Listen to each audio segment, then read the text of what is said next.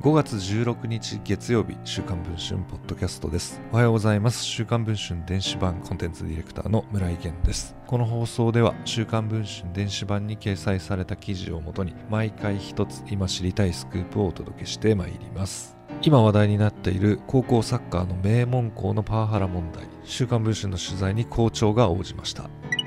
サッカー部コーチによる暴行事件が発覚した熊本県八代市の私立修学館高校。同校の中川静也校長が週刊文春の取材に応じ監督を事実上更迭していることを明かしました。200名以上の部員を要する強豪修学館高校のサッカー部の事件が発覚したのは4月20日のことでした。30代のコーチが3年生の男子部員を殴り蹴ったりする動画が SNS で拡散されたのです。しかし2日後、部員の顔出し謝罪動画がアップされ、暴行を受けた部員らが部内の暴力は日常茶飯事という報道を否定していました。20年以上にわたり部を率いる段原和志監督はテレビで謝罪動画は部員が自発的に撮り関与していないと釈明をしていましたしかし地元の記者によると後に流出した部内会議の音声では被害者は俺と発言していることが発覚。この謝罪動画も監督の指示のもと撮影されたことが判明しました。5月5日学校側の会見で段原監督は暴力行為を見たことがないとした上で自らの身体については明らかにしませんでした。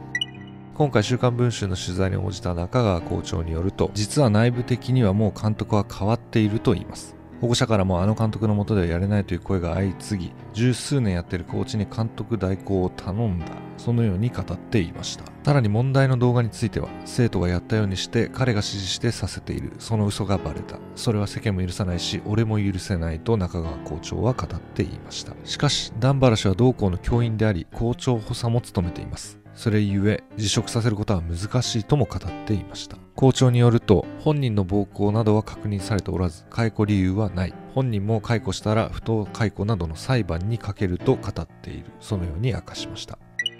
一方校長自身の女子生徒たちとの密着写真の数々がネット上で注目を集めていることについてはおじいちゃん校長と慕ってくれているのが妙な形で言われている。まあ構いませんとしました。現在配信中の週刊文春の電子版では暴行動画の一方で3月にサッカー部で起きていたもう一つの事件などを詳しく報じています。ご関心がある方は電子版の記事の方もぜひチェックをお願いしたいと思います。ということで本日の週刊文春ポッドキャストはこちらで終わりたいと思います。お聴きいただきましてありがとうございました。